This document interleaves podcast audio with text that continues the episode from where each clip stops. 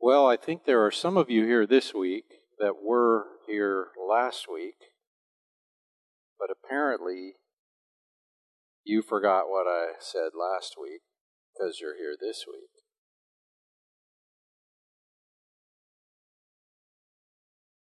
So I'll remind you. Last week, I told you what I was going to talk about this week. And I said, I'm going to show you where the Bible says you have to do everything I say. And yet you showed up anyway.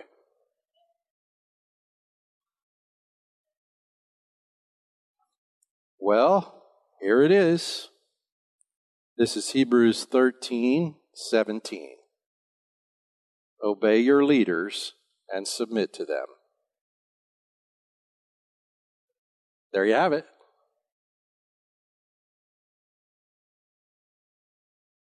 Is that crazy?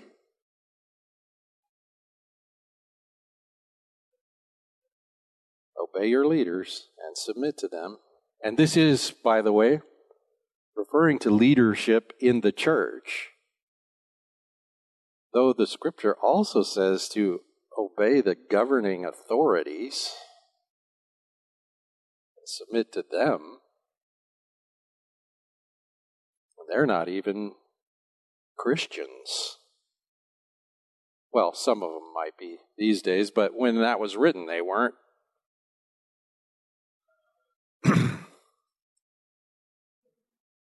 this seems like a big commitment.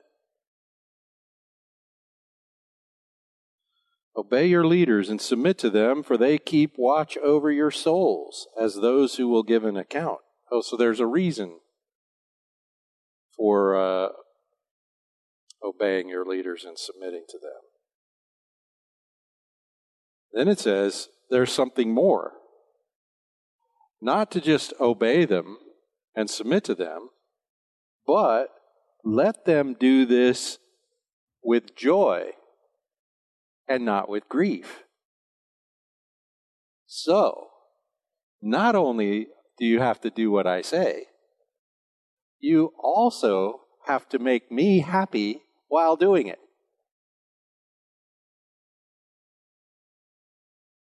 This sounds great.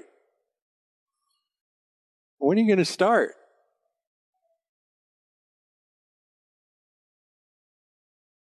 Let them do so with joy and not with grief, for this would be unprofitable for you. Oh, so there's something in it for you.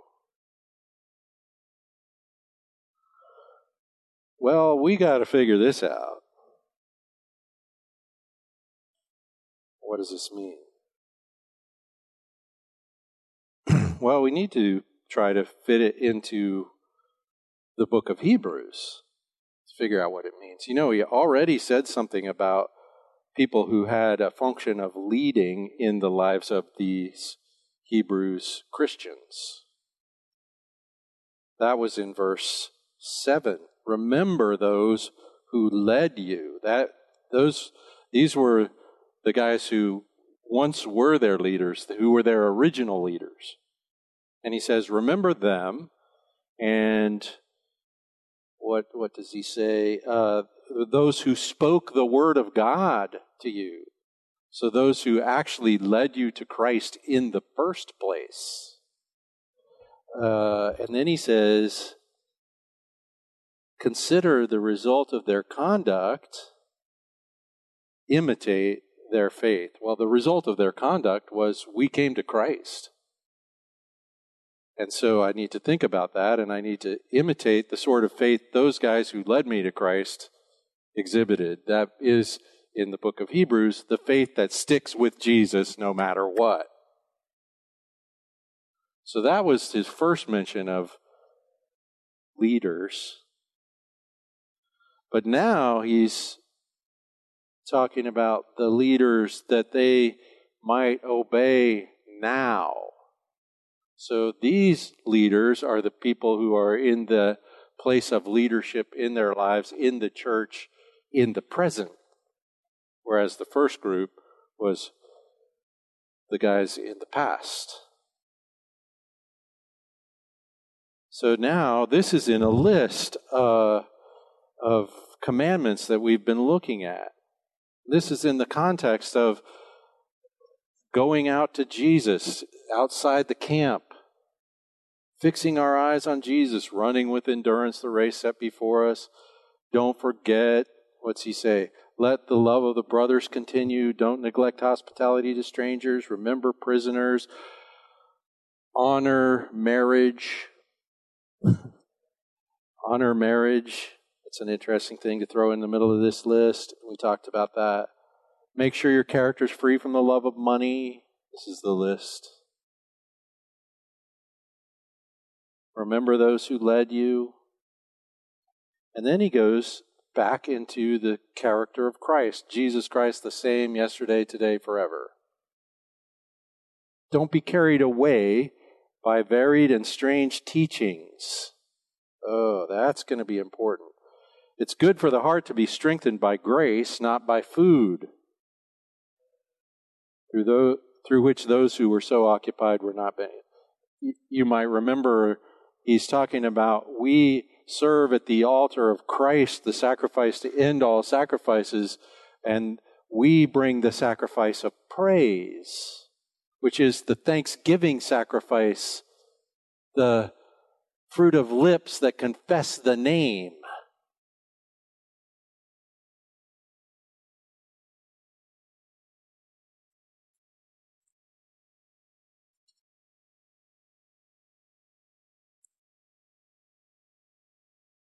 Oh, and don't neglect doing good and sharing. Don't forget to be reflectors of the goodness of God. Don't forget to become generous the way Jesus is generous.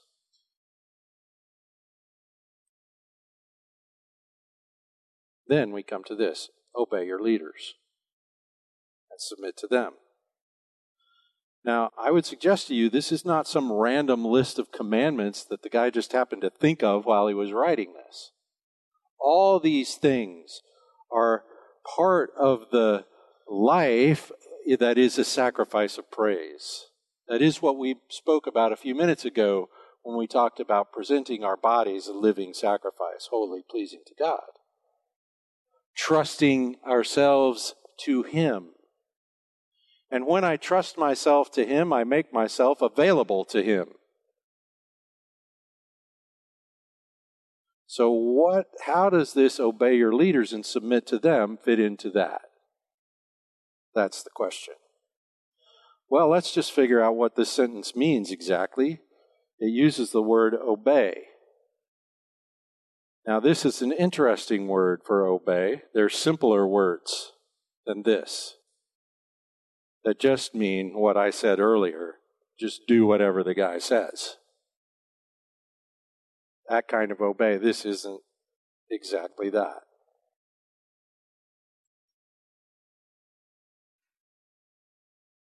This is a word that's related to the word for believe. Trust, the word for faith in the New Testament, it's related to that. And the root of these words is the concept of being persuaded.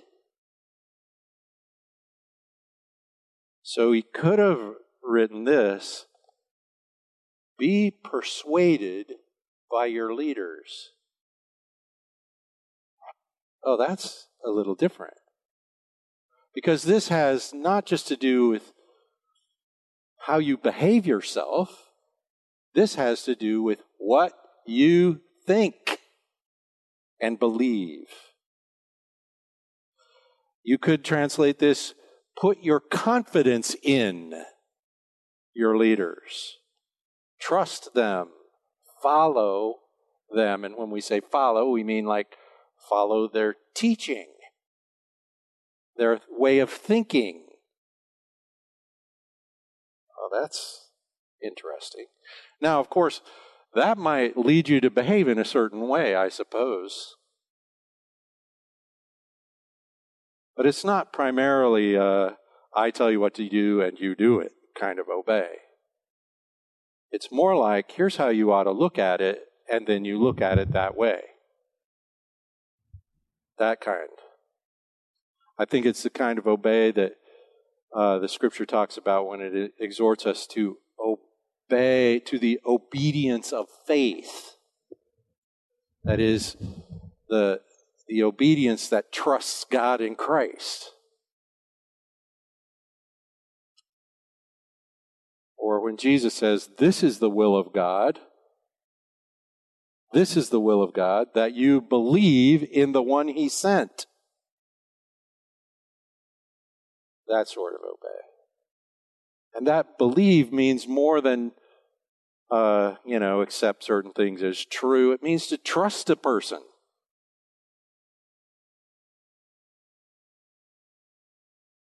well, but then it does say submit. Okay, so I'm covered either way. But this word is also not the usual word for submit, you know. Submit to one another in love, and that means to put yourself below. That's the normal word for submit, but this isn't that word. This word means to yield, to give way. So, this is a much more uh, responsible sort of submitting that listens and thinks and decides.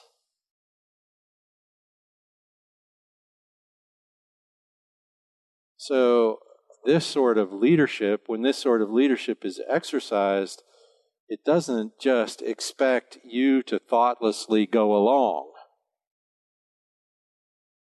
It expects you to thoughtfully go along.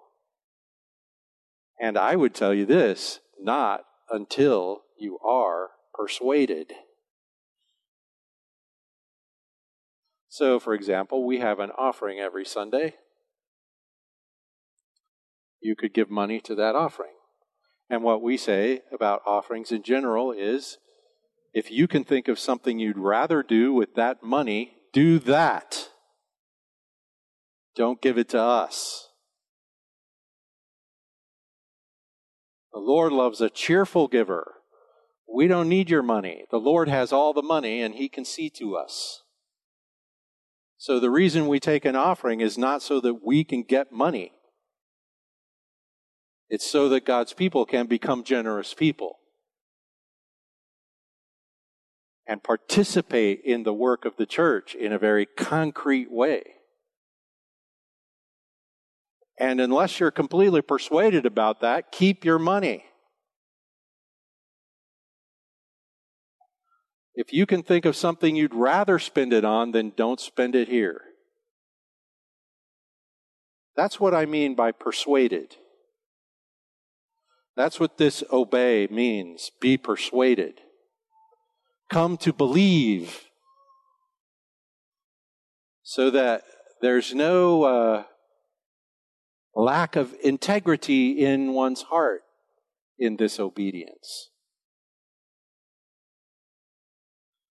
Well, that puts some pressure on me, I have to say. Leaders. What are leaders? He doesn't say pastor or elder or bishop. He could have, because those are who the leaders are. Those are the offices of leadership in the church. But he uses the word leader. It's the same word, it's a noun, but it's the same word he used in verse 7 when he said, he said, remember those who led It literally says, remember the leaders.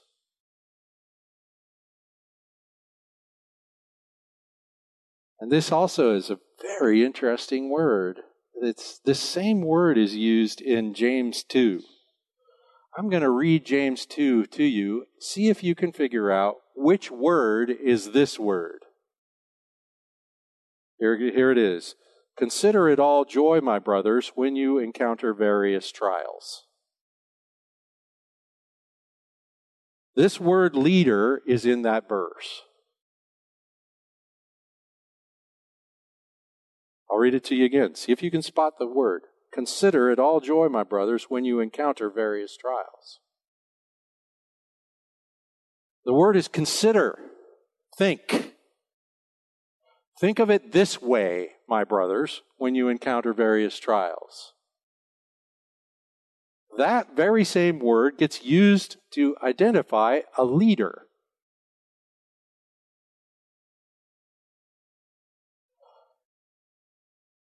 A leader is a guide, a thought leader. He's someone who considers things for you. He's someone in a group, or she is someone in a group who figures out how to think about things for the group. Well, how's that going to play out? Well, I could figure out things for the group, or the elders of the church could figure out things for the group, or the leader of a Bible study could figure out things for the group. Then what? There's a necessary communication, right? If I figure out things for the group, so what? If I don't share what I figure out with you. It won't matter. I'm not really a leader if I'm just the one figuring things out. I might be a leader if I can also persuade you. And so there's a correspondence between the word for leader in this text and the word for obey. Because what leaders have to do is consider, persuade, and what you're called upon to do, or all of us, including me, I also have leaders. What we're called upon to do in response to that is to be persuaded. To yield ourselves to that persuasion.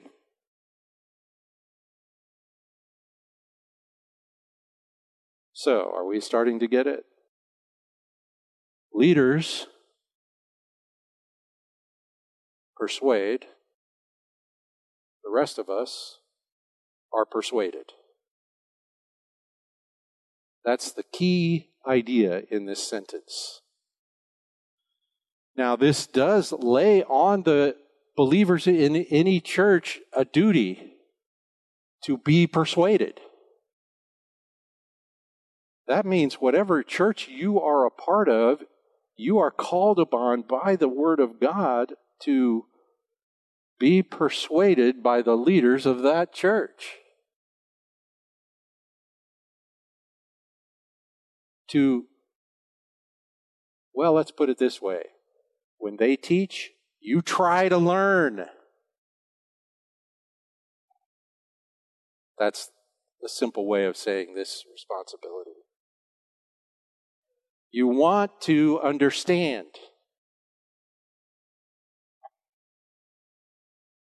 Why? Well, this is why. He says, They keep watch over your souls. They will give an account. They're responsible. Man, this, uh, you know, the more I think about this, the worse it gets for me and the better it gets for you.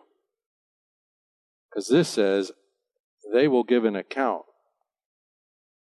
In other words, I might be called upon to explain how persuaded you are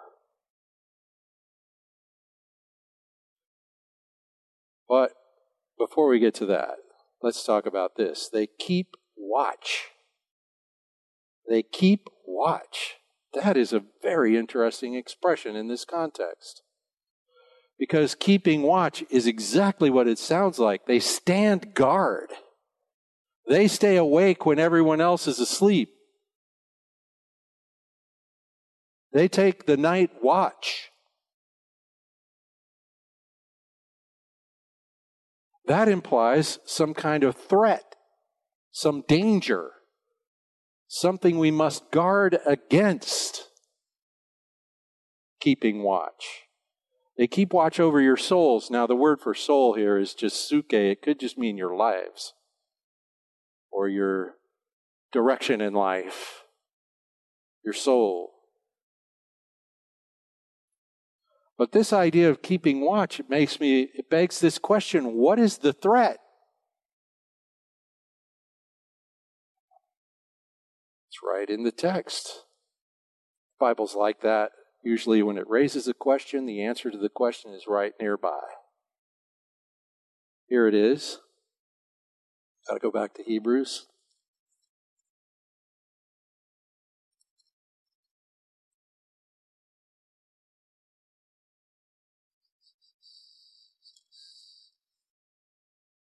Verse 9 of chapter 13 Do not be carried away. Oh, there's a danger. Do not be carried away. And if we think about the whole context of the book of Hebrews, the whole thing is written in response to a threat that people might abandon Christ. Crazy.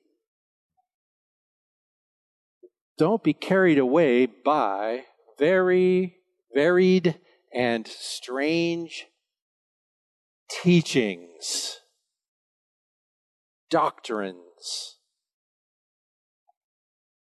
It's good for the heart to be strengthened by grace, not by foods. And that means the heart is strengthened by the comprehension of the gospel, the good news of God's grace in Christ, and not by religious duty.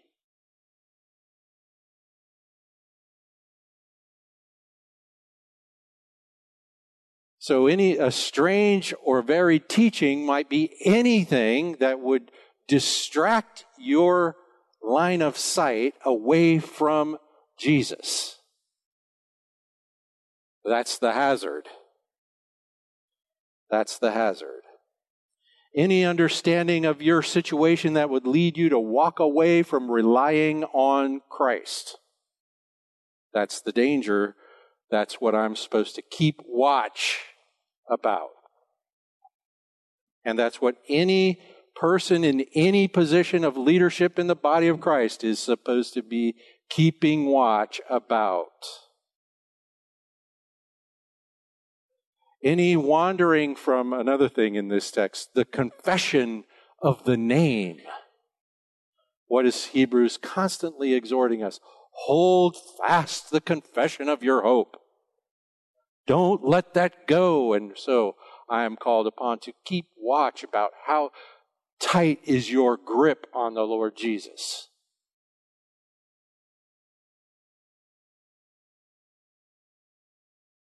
Any wandering away from the Good Shepherd. Here's what the leaders in the earlier in verse 7 did. They spoke the word of God to you. Oh, well, that's a big giant clue. So, what am I supposed to do? Speak the Word of God. Here's what I would like to observe about all of this this is entirely a matter of truth and error. What is true and what is not true. And I am called upon to shelter you from falling for things that are not true. And so, wandering away from the thing, I should say, the person who is the truth with a capital T. Jesus. The principal function of leaders in the body of Christ is persuasion in the truth.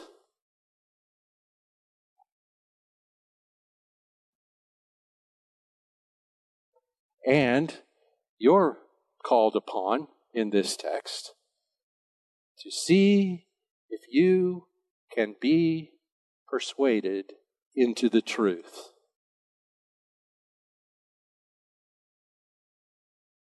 Try to follow the truth.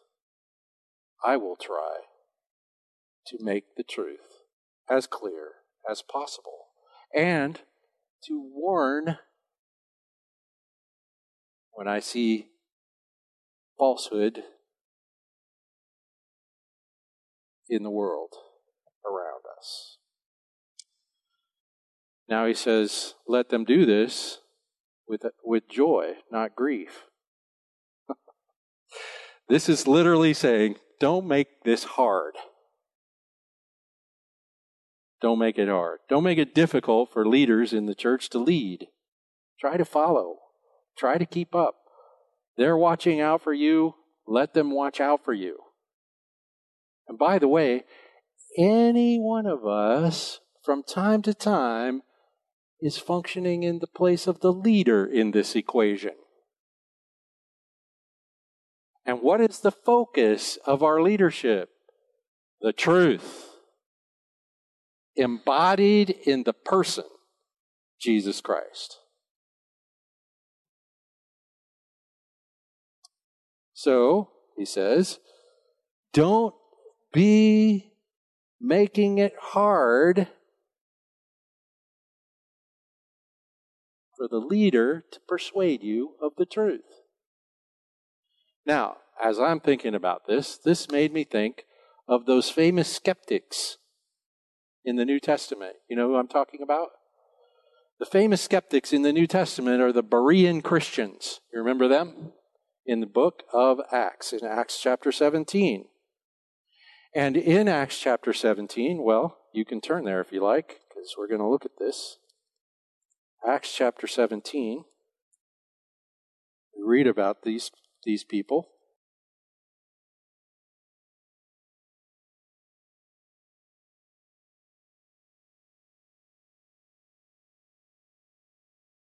Brethren immediately sent Paul and Silas away by night to Berea. Now, the brethren in this case are the brethren in uh, where were they?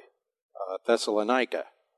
Okay, so the Thessalonian brothers, uh, there was trouble, so they sent Paul and his entourage, including Silas, away by night to Berea. And when they arrived, they went into the synagogue of the Jews. That's what they did. Now, these, the Bereans, were more noble minded than those in Thessalonica. For they received the word with great eagerness, examining the scriptures daily to see whether these things were so. Now, most of us, when we read that verse, we only read the last phrase, the last clause, examining the scriptures daily to see whether these things were so, what Paul and Silas were telling them. And in the modern age, at least, we tell you you need to be the Bible watchdog.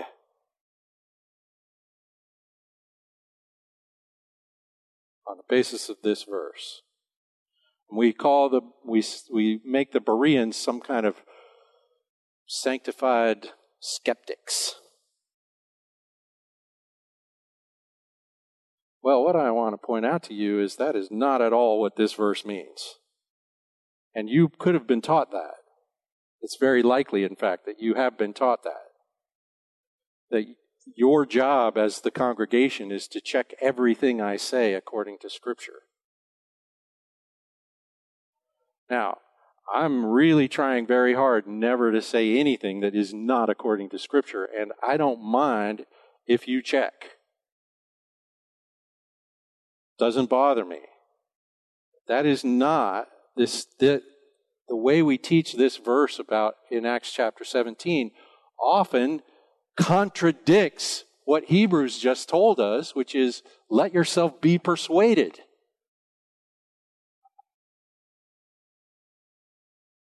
Well, so what does it say? First of all, it says they're noble minded. And that means something. These Berean Christians were more noble minded than those in. Th- oh, and it compares them to the ones in Thessalonica. That's important. Because what happened in Thessalonica? Well, it's at the beginning of Acts chapter 17. They came to Thessalonica, where there was a synagogue, and according to Paul's custom, he went to them, and for three Sabbaths he reasoned with them from the Scriptures. Who's watching the Scriptures? Paul. Uh, explaining and giving evidence that the Christ had to suffer and rise again from the dead, and saying, This Jesus whom I'm proclaiming to you is the Christ. And some of them were persuaded and joined Paul and Silas along with a large number of the God fearing Greeks and a number of the leading women. But the Jews, becoming jealous and taking along some wicked men from the marketplace, formed a mob and set the city in an uproar and attacked the house of Jason. That's where they were staying. They were seeking to bring them out to the people. They began dragging Jason out. There was a riot in Thessalonica. So that is why, the passage we read earlier, the brethren immediately sent Paul and Silas away at night. They said, You guys have to get out of town and they went to Berea. Now, these Bereans were more noble minded than those in Thessalonica. Well, I hope so. Because those Thessalonians were not noble minded. What does noble minded mean? It means ready to learn something. Noble minded people are curious. Noble minded people want to f- see how that works, want to understand, raise interesting questions. There's a difference between an interesting question and a skeptical question. Noble minded people think you might have something to teach them. Okay, so they were noble minded. What's the second thing? They received the word with great eagerness. It tells you that before it tells you that they examined the scriptures to see if this was true. So, what happened first? They were noble minded. They received the word with great eagerness. They were, they loved the message that Paul preached, the gospel. They grabbed onto it right away. They said, Oh, that's fantastic. They didn't say, Yeah, let's see if that's right. No. They heard it and they received it with eagerness, like, Oh, so that's it. And then they examined the scriptures daily. The word examine the scriptures here. The word examine means to build a case. They checked the case. So here's what really happened in Berea. These people who were who loved to learn, when Paul came along, they heard what Paul said and they received it gladly. And then they said, let's find that in the Bible. Paul, as we already read in Thessalonica, when Paul preached it, he showed it from the Bible. And then these guys went and found it more. That's what happened. Not because they were skeptical of whether what Paul was telling them was true, but because they wanted to see it for themselves in the scripture. So I'm afraid what we do with this verse in Acts is mostly misuse it. Because what the Bereans really were was an example of the exhortation we're reading in Hebrews. They wanted to be persuaded. They got engaged in being persuaded so completely that they went and started persuading themselves from the scriptures. They recognized that the scriptures were the source of the truth about this matter. And so they went and found it. That's what happened. Now, again, I don't want to object when anyone wants to say, let's figure out what is true by reference to the Bible. Of course. But this is not honoring a group of people for being skeptical. It's honoring them for being good students. So, be a good student. So, certainly, study the scripture. And if you run across something in the scripture that doesn't sound like what I say, I wish you'd let me know. Because my goal is to make the scripture clear to you.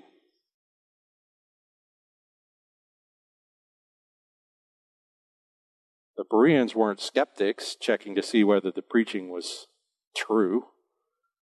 They embraced the gospel. They set out to find it and not to disprove it.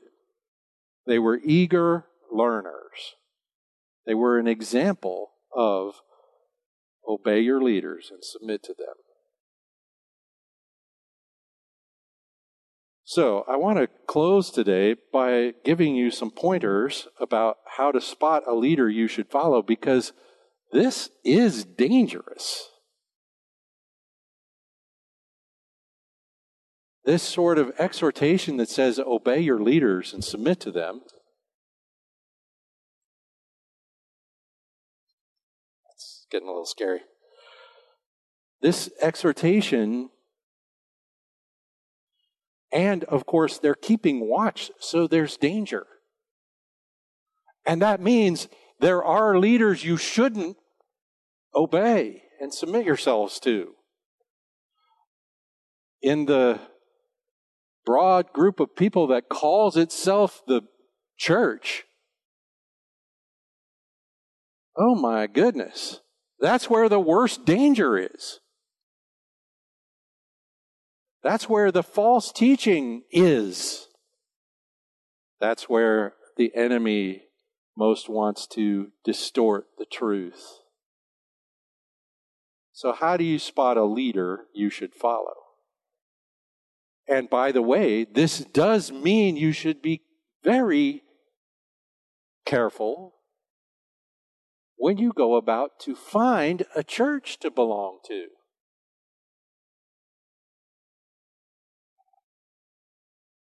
You should be careful. So, I want to talk about, uh, you know, what kind of leader you should follow. And to do that, I want to look, look at 2 Timothy chapter 1 first. 2 Timothy 1:13 where Paul the apostle is addressing Timothy the pastor trainer. This is all about leadership in the body. And he says this retain the standard of sound words which you have heard from me in the faith and love which are in Christ Jesus. Guard, guard. There we are, keeping watch through the Spirit, the Holy Spirit who dwells in us, the treasure which has been entrusted to you. What is that treasure? The gospel. The gospel. The standard of sound words.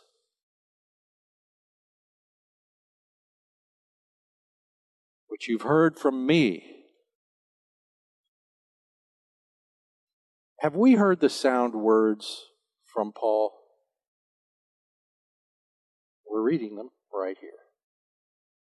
Retain, retain, guard it. Guard the treasure of sound words, the treasure of the gospel truly understood.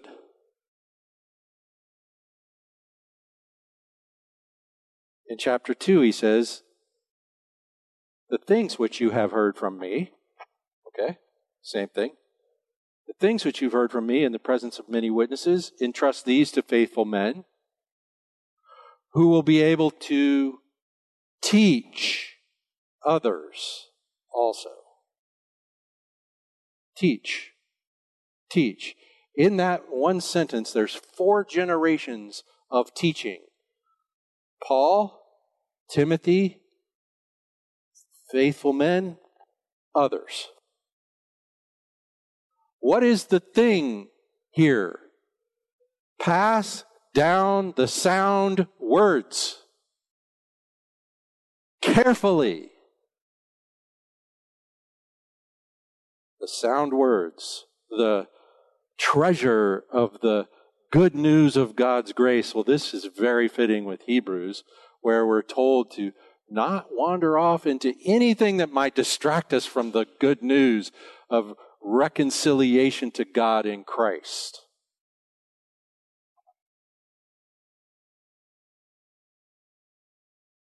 Okay, in verse 15 of 2 Timothy 2 Be diligent to present yourself approved to God as a workman who does not need to be ashamed, accurately handling the word of truth. When Paul is writing to Timothy and teaching Timothy what to do to train pastors and elders, he's saying over and over and over what really matters is how do you handle the scripture, the word of truth, and the gospel message of it.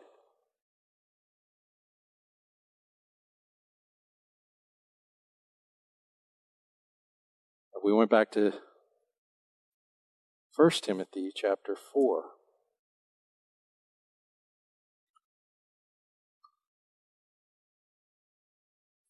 Verse 12 Let no one look down on your youthfulness, but rather in speech, conduct, love, faith, and purity, show yourself an example He's saying, look, Timothy, uh, you know, you're a young person. People might not respect your teaching because you're, you know, what do you know? You're too young. He says, no, don't, don't fall for that. Don't be discouraged by that. Uh, instead, show yourself an example of what? Those who believe those who are persuaded, those who trust themselves to Christ. And the verse right before that, 1 Timothy 4:11, prescribe and teach these things. What things? We have fixed our hope on the living God who is the Savior of all men, especially of believers. That's verse 10 prescribe and teach that. Teach, explain, indoctrinate, persuade. So, on the basis of that, if you're thinking about should is this a leader I should follow? And by the way, if you spend any time watching preachers on the internet, I sure wish you will pay attention to what I am about to say. Because there are preachers on the internet who will do nothing but distract you from the gospel. It is a minefield of varied and strange teachings. So, first, the way you spot a leader you should follow is the person is Christ centered. Christ centered. This is about the confession of the name, the sacrifice of praise which acknowledges the sacrifice of Christ. The, this person is focused on Christ. They are not distracted by other things. They are a person who can say, Follow me as I follow Christ.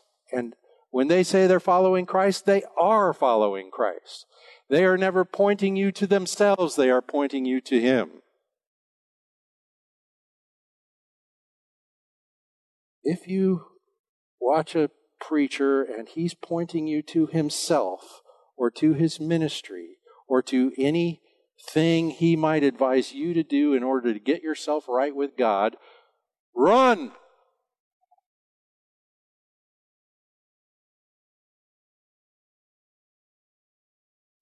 The scripture specifically warns against preachers for profit.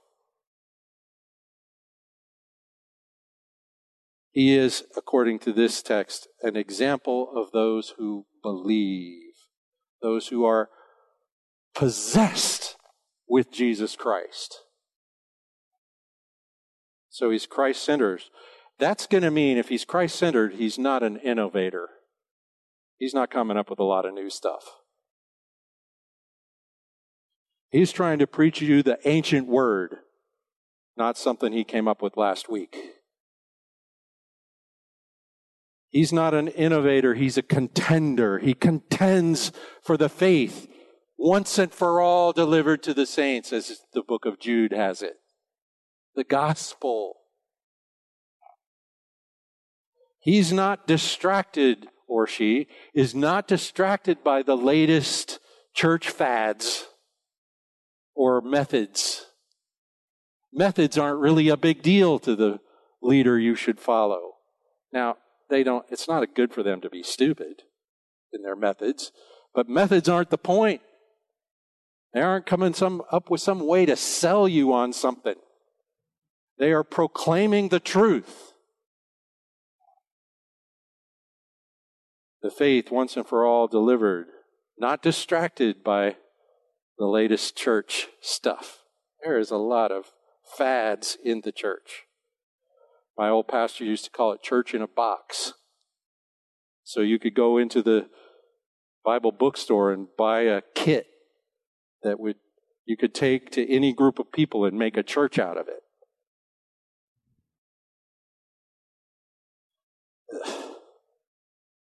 Uh, this guy, this woman, this leader is not too concerned about his relevance.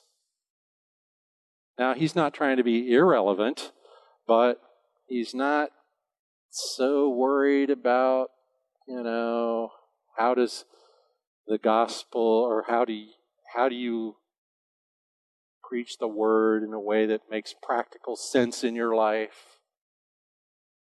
When the word comes to that, I'm going to give it to you. But the main message of the word is not that. It's not anything about what you do. It's about what God has done. And so this Christ centered leader feeds on grace. Feeds on grace. That's from the text, right?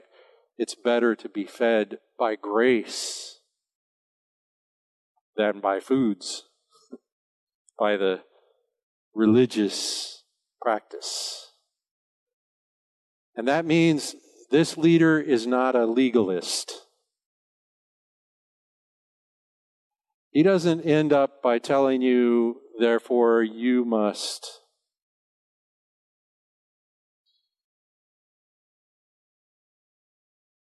He might preach the law to you in order to get you to need grace. That's a whole other thing. And once you have grace, he might share the law with you as an opportunity, not a requirement, not a demand, not a do this or else. He's not focused on law. He's not a moralist. When you come into this church, this is not about moral improvement. If that happens as a consequence of this, great and I expect it will. But that is not the point. The point is what God has done, not what you might do, but probably won't. So the leader you should follow is telling you more about what God's done than what God requires of you. And if he tells you what God requires of you, it's mostly to tell you Good luck with that. You're never going to make it. You need Christ, grace. This is the function of the law of God given in the law of God. It says that the law was given in order to lead us to Christ, to make us need a Savior. Another thing we want to say about this leader is he is utterly committed to the authority and the sufficiency of the Bible. If you come to a leader who's hedgy on the authority of the Bible, uh, when I speak to you, I have no authority of my own. If what I say has any authority in your life, it's because I have been faithful to God's word. And what God says has the authority of God. The Bible has the authority of God, so I really shouldn't say the authority of the Bible. I should say God's authority in the Bible.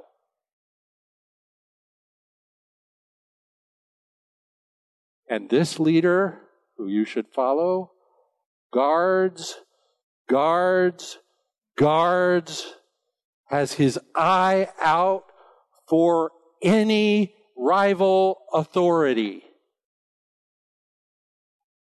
including his own.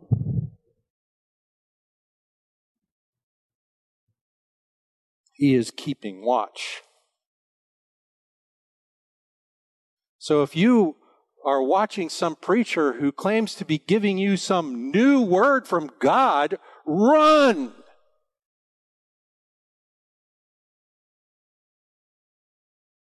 If he is not expositing the, the light of the word of God to you, get away. He needs to be committed to the Bible. And then the last thing, this leader that you might follow needs to be effective in sound teaching. That's what Paul is exhorting Timothy here. He's saying, look, you need to be effective in sound teaching, rightly, correctly handling, accurately handling the Word of God, spelling it out like it really is. And so, if you're going to be a part of a church, you need to look and see are they effective in sound doctrine? Do they know how to look at the Bible? That's a complicated project. What's the right way to read Leviticus or Ruth?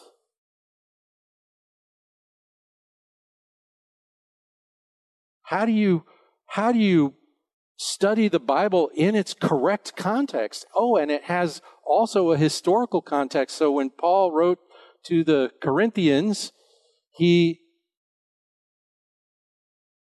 wrote in a situation. Do you know anything about how, how do you, you need the skill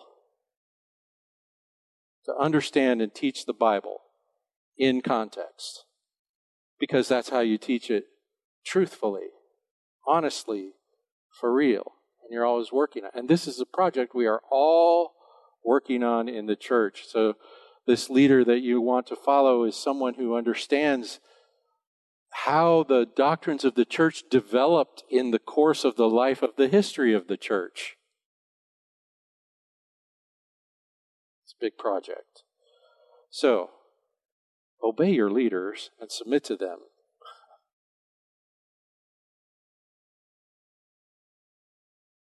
Choose your leader wisely. Hopefully, I will see you again next week.